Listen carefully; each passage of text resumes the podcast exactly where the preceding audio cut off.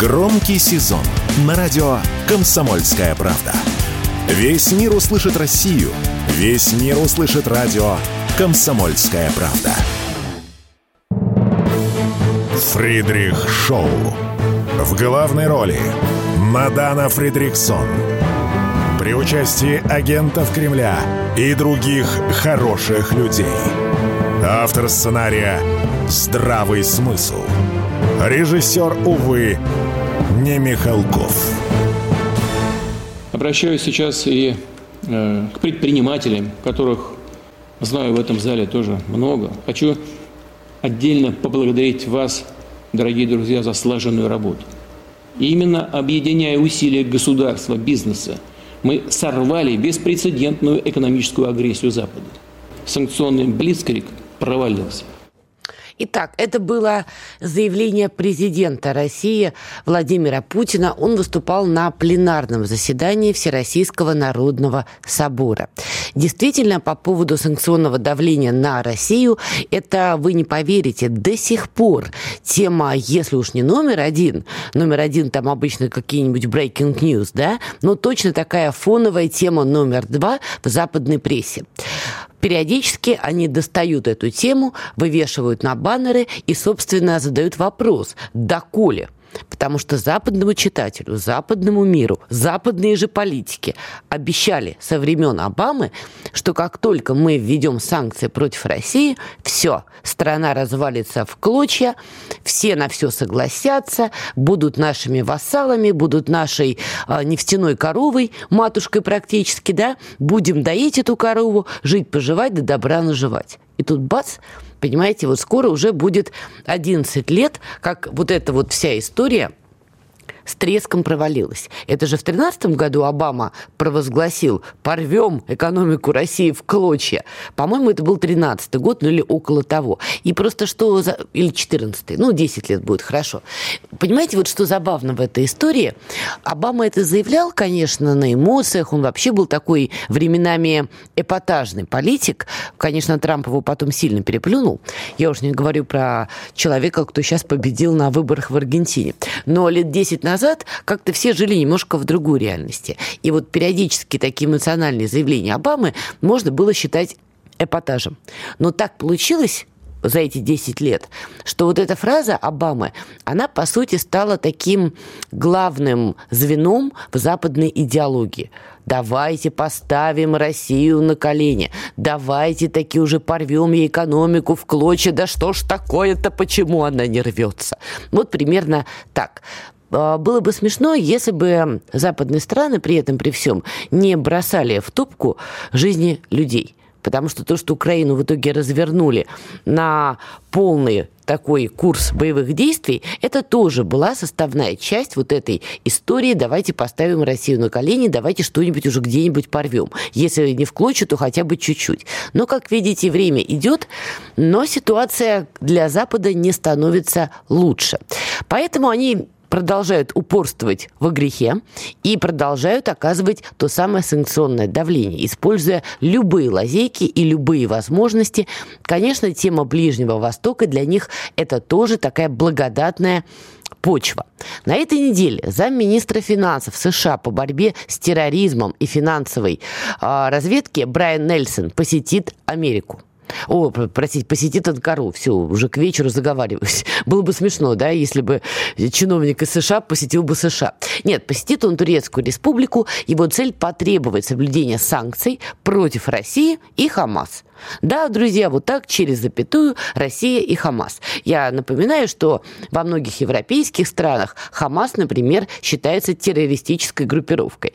Поэтому они так лихо все это в один заголовок э, поставили. Ну, ладно, окей. Будем считать, что это отдельная вкусовщина.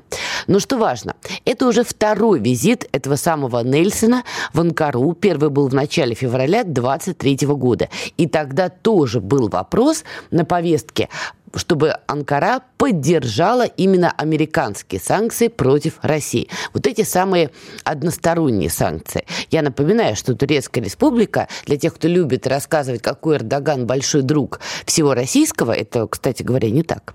Так вот, Турецкая республика, она поддерживает э, санкции ООН против России, но да, упирается и не хочет поддерживать американские вот эти вот карательные санкции, европейские карательные санкции, не потому что Эрдоган считает, что это несправедливо, там, нечестно. Нет, вовсе не поэтому. Просто Эрдоган тоже очень хочет себе лавры миротворца на голову. И все это время, как вы помните, он носился с этой зерновой сделкой, он пытался занять в этой истории одну из лидирующих ролей. И, собственно, только по этой причине он упирался и отказывался от присоединения к этим самым односторонним санкциям со стороны Соединенных Штатов и Евросоюза. Ну, согласитесь, тут Эрдогану надо отдать должное, с головой у него все в порядке. Невозможно претендовать быть посредником между Москвой и Киевом, даже в рамках зерновой сделки, и при этом поддерживать американские а, односторонние санкции. В этой части он прагматик. Но Вашингтон тоже не отступал, вводил санкции против турецких фирм, там более дюжины, а, тем самым вынуждая Анкару все-таки присоединиться. И тут, понимаете, возникает такой момент. А, торгуемся о цене. Потому что второй визит Нельсона показывает, что, коль уж этот визит должен пройти на этой неделе, значит, какие-то предварительные договоренности дистанционно достигнуты были. Все-таки Брайан Нельсон не того уровня чиновник, вот просто кабанчиком полететь вслепую, да, а вдруг чего получится, а? А вдруг Байдену хорошую весточку привезу обратно в клюве? Нет, конечно. Чиновники такого уровня, куда бы то ни было, летят только после того, как базово какие-то предварительные вещи были согласованы. То есть ситуация действительно, торгуемся о цене. Возникает вопрос, чего хочет Эрдоган? Понятно, что Анкара стремится восстановить связи с Вашингтоном, обеспечить, э, э, значит, э, ситуацию, чтобы F-16 самолеты были все-таки проданы Турецкой республике, но еще Анкара хочет, чтобы была модернизация существующего флота. Кстати говоря, турки сейчас делают большую ставку на турецкий флот. Кто бы мог подумать, но к столетию Турецкой республики Эрдоган как раз делал на этом особый акцент. Ну и, конечно, Эрдогану жизненно необходимы деньги, кредиты на восстановление страны, потому что, как вы, надеюсь, помните, были эти чудовищные землетрясения, потом были наводнения, и понятно, что даже ко дню сегодняшнему страна не восстановилась. Кроме того, тут ураган прошелся, и опять пострадали турецкие земли. Так что э, Эрдоган категорически нуждается в быстрых деньгах, чтобы все это дело восстановить. Кроме того, лира в очередной раз пробивает очередное дно, и инфляция там уже, по-моему, более 60%. Это действительно очень-очень тревожный показатель, извините, для Эрдогана, потому что одно дело – размахивать шашкой и рассказывать своему электорату «завтра мы всех победим» или устраивать там акции. Помните, был такой период, когда на камеру бегали какие-то люди и сморкались в доллары, показывая тем самым свое пренебрежение к американской валюте. Это было год четыре назад. Вот сейчас такие политтехнологии, извините, не работают. Все, лира слишком сильно а, обваливается все дальше и дальше, все глубже и глубже.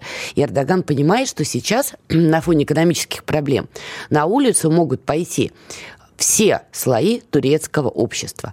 И консерваторы, и джихадисты, исламисты, пантюркисты, не знаю, сторонники республики Ататюрка, западники, не западники. Весь спектр, вся палитра.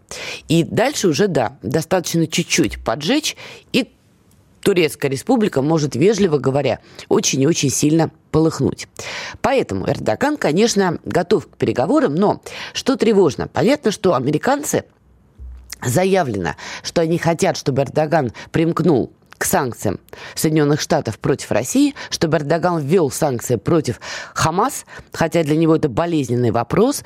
Хамас все-таки это братья-мусульмане, братья-мусульмане это Эрдоган. Для него это, конечно, имиджевый вопрос. Все-таки это важный момент. Но а, что еще очень и очень важно, американцы, конечно, спят и видят, чтобы Турецкая республика наконец-то вернулась, что называется, в парадигму Соединенных Штатов, чтобы эта страна снова стала таким добротным плацдармом для НАТО и не выпячивала свои национальные интересы на первый план. А еще американцам очень важно, чтобы Турецкая республика сыграла как по нотам в случае, если американцы надумают начать против Ирана масштабную эскалацию. А они надумают. Это вопрос очень непродолжительного времени. Мы уже видели несколько заходов, несколько попыток разжечь. И даже на фоне эскалации между Израилем и группировкой Хамас мы видели, что даже в первые дни Иран пытались втащить, втянуть. И Кирби заявлял, что это точно вот за этим Иран стоит. Потом израильские военные это комментировали. Мы с вами все это обсуждали. И вот на этом фоне, на фоне вот этого визита американского чиновника в Анкару, проходит еще одна новость. Турецкое издание сообщает, а, что визит президента Ирана в Турецкую республику, который был запланирован на 28 ноября, не состоится. Пока нет деталей, в чем причина, но смею предположить, причина в том числе вот в этих американо-турецких переговорах. На мой взгляд, Эрдогана все-таки продавит. Ну, там еще, конечно, вопрос э, с НАТО, вступление, не вступление Швейцарии и так далее. Понятно, что Эрдогана в конечном счете на эту тему прогнут, потому что у него слишком много внутренних проблем, и долго упираться он не может. То, что Россия предлагает в плане инвестиций, это очень важно, а, очень э, перспективно, но, к сожалению, или к счастью, кому как больше нравится, это длинные деньги. Поэтому Эрдогану нужны деньги здесь и сейчас. Давайте сделаем небольшую паузу, вернемся и продолжим.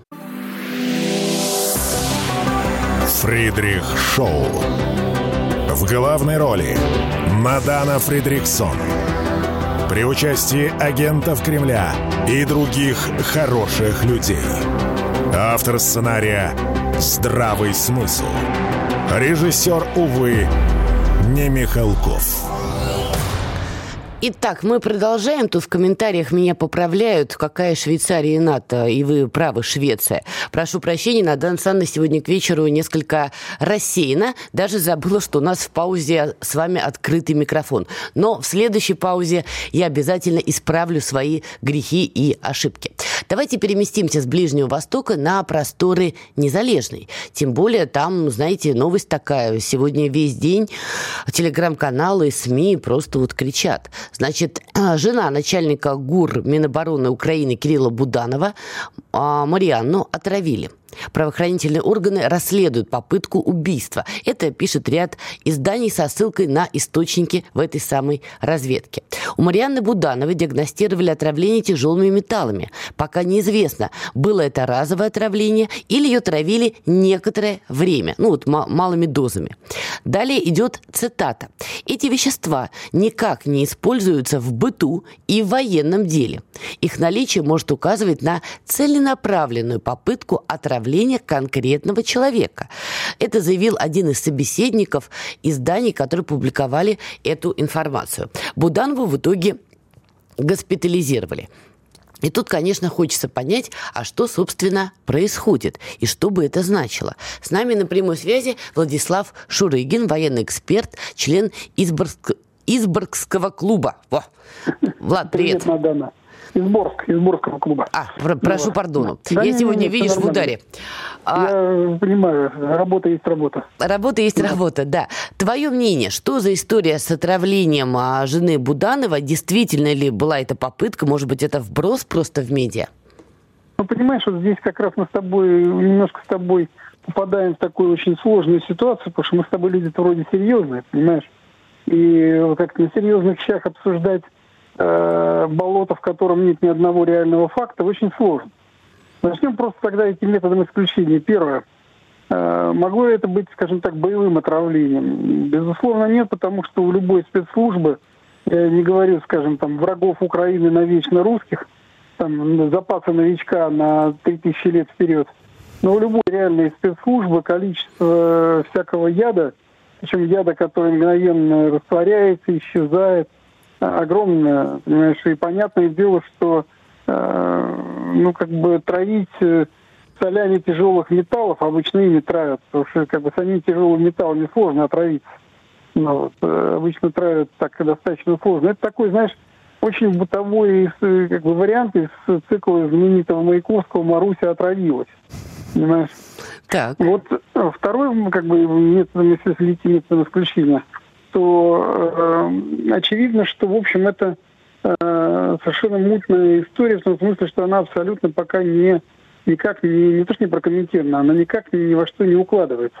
То есть там уже, конечно, звучат истории о том, что вот команда Зеленского специально травит э, непонятно почему жену э, Буданова, чтобы, так сказать, я не знаю что, насколько, хотя известно, что Буданов большой баловник, понимаешь, и замечен был в разных таких странных нетрадиционных играх. Да. Э, и, ну да, там была известная история еще полтора года назад, когда его там сфотографировали выходящим одновременно из дома э, с министром и министершей, и все трое были глубоко сильно потрепаны, видимо, долгой ночью.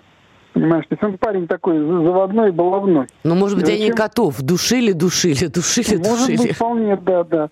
И в этом случае совершенно не ясно, насколько э, вот это вот, скажем, должно его навсегда сокрушить э, потери жены и э, насколько она может его, так сказать, вывести из строя. При этом сам по себе он почему-то вроде как живой. Третий момент заключается, а кто травился, понимаешь? И он что, живет там в большом дворце, у него громадное количество прислуги, его, так сказать, тихонечко подпаивали там, как э, в свое время известного Наполеона на острове Святой Елены, где ему так тихонечко, так сказать, э, чуть-чуть мышьяка подсыпали друзья. Ну вот, в общем, э, понимаешь, получается история какая-то дико мутная, которая, в общем, больше всего лично для меня отражает суть э, самого Буданова. Понимаешь, перед нами начальник спецслужбы, вроде как одной из самых должен быть, так сказать, эффективных и самых тихих. Вот пусть мне кто-нибудь из тех, кто нас служит, назовет хотя бы там за последние полтора года хоть одну историю, связанную с тем, чтобы наш там а, разведывательное управление где-то там пиарилось, там, э, значит, прикладывало торжественно палец к губам, угу. типа, или там какие-то там катера на воду спускало, или еще кроме паники от того, что спецназ шурует по лесам и, в общем, достаточно эффективных ударов по разведывательным целям, мы ничего не видим. А здесь есть мальчик такой с, э, зашитый в детстве, видимо, не очень хорошо и криво губой, понимаешь, с огромным комплексом, непрерывно пиарящийся. А здесь его еще и девчину его вдруг кто-то берет и травит. Причем понимаешь, совершенно непонятными целями. Поэтому для меня эта история скорее пока некий трагифарс, нежели Э, элемент какой-то реальной, так сказать, политики или реальной спецоперации. Так я поэтому и начала нашу с тобой беседу с такого вопроса, не вброс ли все это про ее отравление. Объясню. А мы же помним интервью Зеленского изданию The Sun, британскому изданию. У него там была действительно возможность лишний раз подсветить, какой Буданов красавчик. Но он этого не сделал. И вообще Буданов после всех этих роликов, да, там с пальцем губам, палец там в нос, в ухо, куда он еще этот палец пихал, я не знаю, он куда-то пропал. Он сошел с передовиц, о нем перестали говорить. И тут бах, как черт из табакерки, его фамилия опять выпрыгивает, но в контексте, что женушку отравили. Вот как ты думаешь, какие последствия могут быть дальше? То есть Буданов появится, начнет типа мстить? Или, может быть, это какая-то политехнологическая игра, покажите, что он герой? Или, наоборот, что он тряпка? Знаешь, есть одна история, которая так или иначе на Украине развивается. Это история э, возникшего, э, как бы, кто заплатит за неудачу. То есть история возникшего противостояния между э, военной группой во главе с Залужным и Зеленским. Эта история очень резко полыхнула вот недели три назад. На нее откликнулись буквально все, влезли все СМИ, все наши, все не наши, все западные, все дружно начали как бы эту историю качать. Это сильно очень ну, так сказать, напрягло американцев. Туда сначала отправили директора ЦРУ, Дэк Кеннета, который все это на месте увидел. Ему это очень, очень не понравилось. Сразу туда был вызван такой большой черный утюг по фамилии Остин. Ллойд Остин, да. Да, который прилетел и начал там всех, так сказать, расставлять по местам. Потому что Остина мы хорошо знаем. Он тупой, недалекий, но исполнительный, действительно такой давящий. Такой сядет сверху, кишки из носа вылезут, а уж если ляжет сверху, так вообще будет плохо. Знаешь, вот он оттрамбовал в этом случае самого Залужного, потому что после этого как бы Залужный вообще затих. Потом оттрамбовал всю администрацию. И заметь, после этого даже произошла история такая, когда Залужного вдруг вызвали на э, Рамштайн, понимаешь? То есть на заседание по Рамштайну. И это везде по Украине прошло. То есть от Зеленского потребовали, отвяжись от Залужного, потому что, возможно, он нам нужен даже более, чем ты. И, в общем, теоретический порядок был наведен. Но мы же понимаем, что такое хохуй. Понимаешь, вот это вот... Украинцы. Да, Ладно, ну, украинцы. хохуй, я говорю в этом случае о политическом украинстве, понимаешь? А. Политическое украинство – это хохуй. Ладно, хорошо. То есть, если в этот сортир забросили э, пачку дрожжей, то это уже сложно остановить даже огромным э, седалищем э, большого черного министра, понимаешь? И вот я думаю, что вполне продолжается некое кипение, потому что мы видим, как вдруг ни с того ни с сего закукарекала из-под крыла Зеленского депутатша с воплями долой, значит, Залужного. Угу. Потом еще пошли всяческие вещи. И вот нынешняя история, мне кажется, она больше имеет отношение ко всем вот этим вот нашим э, внутриукраинским разборкам, понимаешь, которые э, никак не хотят затихнуть даже по команде американцев, это, честно говоря, меня радует, потому что если бы они вот затихли, это все пошло на спад, я понимал бы, что Укра... Э, то есть Украина и Америка действительно полноценно управляют. А так вот это вот э, выделение газов, оно продолжается, несмотря на все э, телодвижения американцев. Какова роль Великобритании? Потому что все эти процессы, которые ты сейчас очень ярко и метафорично описываешь, они были запущены после визита Дэвида Кэмерона в Киев. Только он стал главой МИД Британии, так и понеслась. Кэмерон, потом Ллойд Остин, потом Писториус, ну и далее, далее, далее по списку. Знаешь, я бы здесь не стал кого-то одного выделять. Надо понимать, что сейчас скорее все, весь Запад сейчас скорее в ожидании. Потому что всем понятно, что новые стратегии, которые провозгласили американцы, только они сами смогут потянуть. И в этом случае британцы, которые с удовольствием как бы управляли и командовали Украиной, так сказать, из подмышки, опять же, там, дедушки Байдена, они все равно понимают, что сначала нужно навести на Украине порядок, на Украине должна как бы сформироваться новая реальность. Воюем до последнего солдата и, так сказать, все умрем как один. Значит, такая война зомби, когда цели нет, а есть только смысл. Понимаешь? А... И в этом случае я как раз понимаю, что все-таки, да, Кэмерон был первым, но как раз я напомню, что и директор ЦРУ, и э, Остин, и потом и Писториус, это все уже были потом. Будем наблюдать. Спасибо большое. Владислав Шурыгин, военный эксперт, был с нами на прямой связи. От себя сейчас добавлю только одно. Неважно, кто первый, главное, кто последний. Ну и дальше уже классика. Уходя, гасите свет. В конце концов, я думаю, историю вот этой вот незалежной Украины, вот этого политического украинства, о чем и Влад говорит, все-таки закончится именно этим. Ну и тут просто, знаете, такая ассоциативная история. Владимир Путин как-то рассказывал, знаете, у него с детства привычка, из какой бы комнаты он ни выходил, он все время выключает свет. Кстати, хорошая очень привычка.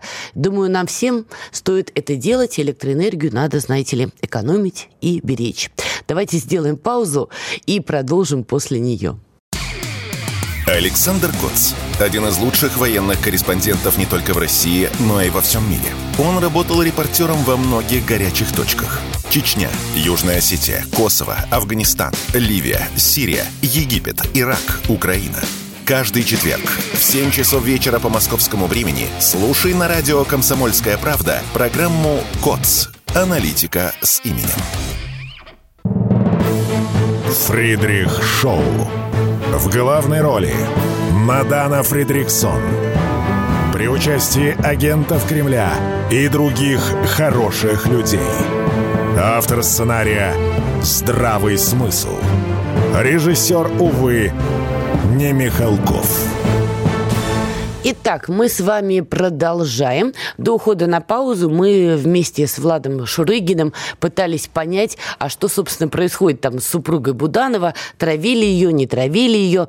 Вы знаете, я озвучу еще свое мнение. Мне все-таки кажется, что Жену Егойную никто не травил. Я допускаю, что, может быть, какие-то проблемы со здоровьем у нее имеются. Но сейчас я, конечно, беру грех на душу прямо за микрофоном, но все-таки возьму возьму этот грех. А, я считаю, что не травили ее, потому что вот мы в паузе говорили, у нас был открытый микрофон. Понимаете, вот эти данные, которые поступают, вот еще раз повторю, родила царица в ночь не то сына, не то дочь. Вещества не используются в быту, но в военном деле тоже не используются, которыми вот а, якобы супруга Буданова или не якобы была отравлена. То ли ее разово отравили, то ли некоторое время дозированно травили. Понимаете, вот ни черта непонятно, но очень интересно. Я все-таки настаиваю, что Буданов, как человек, который действительно замыкает на себе разные цепочки событий, а самое важное, замыкает на себе разные имена, потому что вот эти все пакости и террор, которые Буданов устраивал и пока еще пытается устраивать дальше, все это он делал не в самоволку. Понятно, что он получал прямые приказы, прямые указания, понятно, что он советовался, понятно, что его работу корректировали и прочее, прочее. Кто? Я думаю, на первом этапе это были американцы, но дальше за дело взялись британцы. И думается мне, что именно они были такой ключевой фигурой во всей этой истории. Поэтому сейчас Буданова надо доставать, по мнению, видимо, британцев, из информационного небытия, а туда его все-таки поместили. И Зеленский его не упоминал в интервью, и сейчас как-то Буданов пальцы в нос перестал пихать на видео. Мы же помним, он появлялся своей вот этой вот мордахой, не пролезающей, значит, не в один монитор, то он там свечки задувал, то он там палец к губам подносил, то еще куда-то эти пальцы подносил. Непонятно зачем, непонятно для кого. Ну так или иначе, он себя любимого пиарил. А тут бац, и куда-то вот пропал. Я думаю, эта история просто а, повод Буданова достать из этого самого, еще не нафталина, конечно, но не бытия. Потому что британцы, видимо, решили в очередной раз потрясти зубами в отношении незалежной, показать, что они там власть. Тем более мы видим, что Украину все-таки готовят к выборам. Нравится, не нравится, терпи, моя красавица. Зеленскому придется проводить выборы и Верховную Раду, и президентские. Другое дело, что сопротивляться он будет ожесточенно, кусаться он будет ожесточенно, допуская, что пойдет на самые разные провокации. Более того, сам на себя еще будет устраивать, устраивать покушение и рассказывать потом, как это злые русские творили, что же вы делаете, какие выборы, меня не сегодня-завтра русские контрапопят, нам нельзя проводить выборы. Всю вот эту балалайку Зеленский будет, конечно же, озвучивать. И дурак, потому что американцы, они ребята прагматичные. Они точно понимают, если бы Россия хотела хлопнуть Зеленского, его бы давно уже не было бы. Даже в истории бы не осталось его имя. Но еще раз, тот факт, что вот этот вот месье метр с кепкой приезжал типа на ЛБС и бегал там и остался живым и здоровым, по-моему, лишний раз показывает, что России не было целей и задач вот этот, э, этого персонажа выкорчевывать с этой грешной планеты по каким-то причинам. Я допускаю именно потому, что он все-таки у нас там главнокомандующий вроде как, да, назначили мальчика. Конечно, когда будет новый такой Нюрнберг, а он будет, я в этом, по крайней мере, не сомневаюсь, Должен же кто-то в аучу сидеть и отвечать за преступления, которые совершали украинские военные по приказу киевского режима. Вот Зеленский в этом смысле идеально подходит. Другое дело, что когда Зеленским будет поставлена точка, а точка будет поставлена, еще раз, мы просто можем спорить, в какой период это произойдет и куда эту точку поставят. В лоб Зеленскому, там на другие части тела, но это будет все это не отменяет, что и Соединенные Штаты, и Великобритания, которая, по-моему, уже очевидно вышла из той самой геополитической тени, все-таки будут с нами дальше бодаться, сталкиваться и устраивать поджоги там, где они смогут. И вот косвенные скажем так, доказательства, военная стратегия США по России, так сказать, станет предметом обсуждения Совета Пентагона, который пройдет 5 и 6 декабря. Значит, э, американские генералы будут там разные темы обсуждать, но также они обсудят некие конфиденциальные данные о действиях России на Украине, э, которые они получили благодаря разведке Соединенных Штатов. Вот за период сколько длится СВО. Так, э, также Пентагон намерен выработать стратегию, которая помогла бы американцам противостоять, цитата, угрозе, которую представляет и будет представлять Россия с текущего момента до 2050 года. Друзья, 2050 год. У нас наступает 24 -й. То есть они берут временной период почти четверть века, чуть более чем четверть века. Значит, как минимум чуть более четверти века они собираются с нами бодаться и нам противостоять. И тут, кстати, потрясающая барышня, просто вот любимый персонаж после Зеленского для многих, Ли Страс, тоже решила, значит, показать, что она не лыком шита, и на страницах издания «Вашингтон-Пост» написала, наговорила много всего интересного. На мой взгляд, спалила всю контору, на мой взгляд. Но Ли Страс в принципе никогда не отличалась умом и сообразительностью. Мы говорим о женщине, которая пробыла премьером Великобритании Британии полтора месяца. Полтора месяца. Мы говорим о женщине, которая, будучи еще премьером Великобритании, отправляла какие-то мутные, сомнительные сообщения «It's done» после того, как северные потоки были подорваны. «It's done» переводится «это сделано», «сделано», «готово». Ну, можно по-разному литературно переводить, но я думаю, смысл вы уловили. И вот этот выдающийся британский ум, значит, на просторах Вашингтон-Пост заявила, что Значит, э, все должны радоваться, если американцы продолжат возглавлять свободный мир. Это Листрас заявляет. И дальше вот ее цитата. Например, во время Холодной войны именно американская держава успешно сдерживала коммунистическую угрозу со стороны Советского Союза. Работая в тандеме с премьер-министром Великобритании Маргарет Тэтчер, президент Рональд Рейган, а, значит, называл Советский Союз империей зла. Сегодня мир выиграет от такого американского лидерства. Я надеюсь, дальше заявляет Трасс, что республиканец вернется в Белый дом в 2024 году. Класс.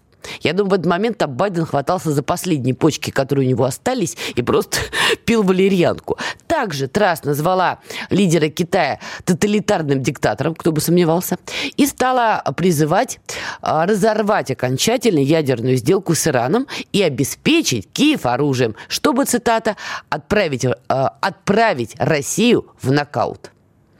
Ну, я вам уже сказала, Ли Страс женщина выдающегося ума, фактуры, фигуры, я уж не знаю чего. Но надо отдать должное ее глупости. Знаете, вот была поговорка, да, прелесть какая глупенькая, ужас какая дура. Ну, Ли Страс где-то на пути ко второй части этой поговорки. Так, будем политкорректны. Но плюс от таких вот э, дурынт, они действительно проговаривают, вещи, о которых другие могут только догадываться. Хотя мне до сих пор интересно, кто Листрас продолжает сливать информацию. Ну да ладно. Значит, она, видите, уповает, что вот в Америке придет республиканец. То есть Трамп. Потому что если мы посмотрим на выборную палитру в Америке, пока его еще никто не догнал и не перегнал. Трамп, если он побеждает, он окончательно говорит Европе, мотайтесь как хотите, вот то, что Трамп и делал. Мы будем заниматься своими делами. Дальше она говорит про лидера Китая, она говорит про Иран. Иран, как вы помните, была больная тема Трампа, и, собственно, а, бадание с Китаем тоже начинал Трамп. И все это еще, еще раз на фоне заявления, что Пентагон будет обсуждать стратегию борьбы с нами до 2050 года. Из этого мы можем сделать, как журналисты, знаете, базовые выводы. Ли Страс дура, Трамп, скорее всего, победит, а главное, где с нами все-таки те самые англосаксоны, Лондон и Вашингтон будут бодаться. И вот благодаря Ли Страс мы уже начинаем понимать географию. Понятно, Китай, Тайвань, давайте вынесем за скобки. Это отдельная тема. Туда загружается очень много моментов по экономике, по Азиатско-Тихоокеанскому региону. Давайте пока отодвинем. Иран. Помимо того, что Иран больная тема Трампа, и понятно, что если Трамп победит, вокруг Ирана гайки будут крутиться, возникает другой вопрос, каскадный вопрос. Трамп сам не полетит морским котиком в сторону Ирана с криком «Сейчас я тебя буду штурмовать». Нет. Американцам будут нужны плацдармы. И вот тут мы упираемся в интересное. Где они найдут плацдармы против Ирана? И как-то вот взгляд, знаете, невольно, скользя по карте, упирается в Армению. Знаете почему? Ну, потому что Пашинян проводит последнее время, как мы помним, вежливо говоря, странную политику, знаете, политика палаты номер 6. Это вот как раз Пашинян. И мы с вами говорили э, во Фридрих-шоу, что, похоже, он готовит Армению к тому, чтобы она стала плацдармом. Это значит, что эпохальные события в Армении еще произойдут. К сожалению, для армян. Но, видимо, на радость Пашиняна, судя по всему. Какой еще может быть плацдарм? Это Грузия. И судя по тем тенденциям, которые есть, я допускаю, что ситуацию в Грузии будут раскачивать, будут убирать, убирать правительство Гарибашвили, которое, видите ли, не согласно со всем, что говорят американцы, и там тоже будут горячие события. Я думаю, будут в Турции еще события. Мы с вами начинали сегодня с Эрдогана. Я думаю, гнуть его, прогибать по поводу, значит, будьте против России, будьте в нашем фарватере, будут очень жестко. Он, скорее всего, прогнется, но события будут горячие. Сделаем паузу и вернемся. Все программы «Радио Комсомольская правда» вы можете найти на Яндекс Музыке. Ищите раздел вашей любимой передачи и подписывайтесь, чтобы не пропустить новый выпуск. Радио КП на Яндекс Музыке. Это удобно, просто и всегда интересно. Фридрих Шоу. В главной роли Мадана Фридриксон. При участии агентов Кремля и других хороших людей. Автор сценария «Здравый смысл». Режиссер, увы, не Михалков. Вот мы с вами все Америка, то Америка, это. Америка будет с нами, значит, биться до последнего, там, не знаю, украинца, молдаванина и прочее. Ну, кстати, так и будет. Но тут такое дело, у Байдена на подходе последний бургер. Мы так и назвали сегодняшний выпуск «Последний бургер Байдена». И мы вас не обманули. Мы действительно хотим обсудить эту эпохальную тему. Значит, смотрите, год назад в Айдахо нашелся парнишка, который заплатил за бургер, большую картошку фри и напиток 16 долларов и 10 центов. И залил это видео, значит, в ТикТок. И добавил, я понимаю, что у нас нехватка рабочей силы. Я понимаю, что там повышение заработной платы и ряд других вещей, говорит он в этом самом видео. Но 16 баксов – это просто безумие. Фишка в чем? Видео год назад появилось, но оно до сих пор вирусится в, в американских социальных сетях. И люди продолжают триггерить, писать, доколе, доселе, как же так можно. И тут по этому поводу, значит, CNN решили сегодня написать материал, цитата из их статьи. Это становится все более серьезной проблемой для политических стратегов и экономистов-демократов, которые до сих пор не смогли донести идею о том, что экономика на самом деле работает отлично. При этом, при всем, CNN публикует а, опрос, который они проводили а, в этом месяце. 72% всех американцев говорят, что дела в стране идут плохо. 66% говорит, что экономика будет чрезвычайно важной при принятии решения о том, за кого они будут голосовать. 58% сообщило в этом опросе, что политика Байдена ухудшила экономические условия. И вот э, история с этим бургером за 16 баксов, она тут как бы во главе этой истории. Хотя издание Economist заявили, что средний Биг Мак в Америке этим летом стоил всего лишь 5 долларов 58 центов, что не очень многим дороже, если мерить январем 2020 года. Почему я Биг Мак привожу? Есть так называемый индекс Биг Мака, по которому там условно меряют, что происходит с Америкой. Так вот, по индексу Биг Мака все норм, но по индексу бургера за 16 долларов, видимо, не норм, по реакции американцев не норм. Давайте разбираться, что там у них действительно с экономикой происходит, кто виноват, что делать и где мой бургер. С нами на прямой связи Василий Колташов, экономист, директор Института нового общества. Василий. Здравствуйте, Надан. Здравствуйте. Давайте разберемся в этой войне бургеров. То есть я понимаю, что бургер, который этот американец покупал за 16 баксов, это не Биг Мак, это, видимо, какой-то был особый бургер, но стоит он 16 баксов. Но меня интересует другое. Народ-то триггерит, то есть они же до сих пор пишут гневные комментарии, и по опросам CNN американцы считают, что Байден американскую экономику уконтропопил. Смотрите, лет 20 назад в Соединенных Штатах можно было поесть бизнес-ланч за 4 доллара. И это мог быть, ну, не богатый, не изысканный ланч, но, например, это мог быть приличного размера бургер в Бургер Кинге с большой колой и с э, кучей картошки, пожаренном в ужасном масле. Да, Только без рекламы. Будем называть бургерные, ладно? Ну, я сказал, масло ужасное, есть это категорически неправильно, но они почему-то ели и другим тоже это проповедовали. В общем, э, сильно выросли цены даже на самую плохую американскую еду.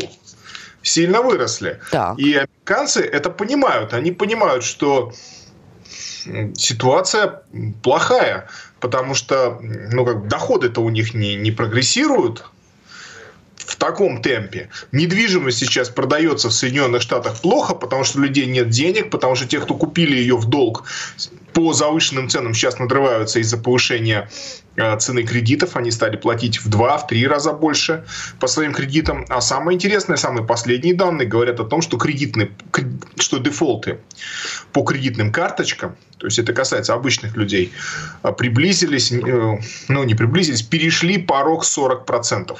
Это критически важно. Ну, это очень много. То есть в обстановке великой рецессии в 2008 году, когда все сыпалось, рушилось, все было страшно, ужасно, и они называли, что это кризис, который их убивает, 40% э, еще не было.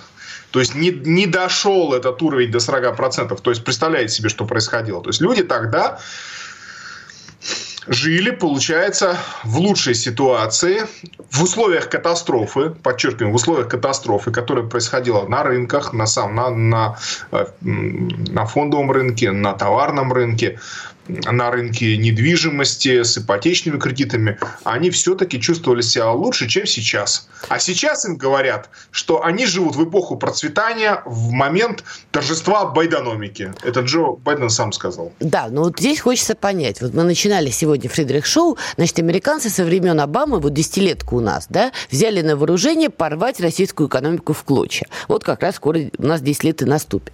Но при этом, при всем, несмотря на санкционное давление, колоссальное колоссальное давление. Пакет в пакете пакетом шуршит. У нас есть сложности в экономике, тут никто шапками кидаться не будет. Но за 10 лет как бы ничего там в клочья не порвалось. Экономика у нас а, иногда переживает периоды турбулентности, там ставки кредитные растут, но, но не в клочья. Почему у Европы последние годы тяжело в экономике, я как бы понимаю. Потому что сами себе отрубают все пути для того, чтобы экономика была вменяемой. А у американцев-то что не так? У них-то почему экономика оказалась вот в, такой, в таком положении? Все очень просто. Э, экономический кризис – это не только болезнь, но это и лекарство.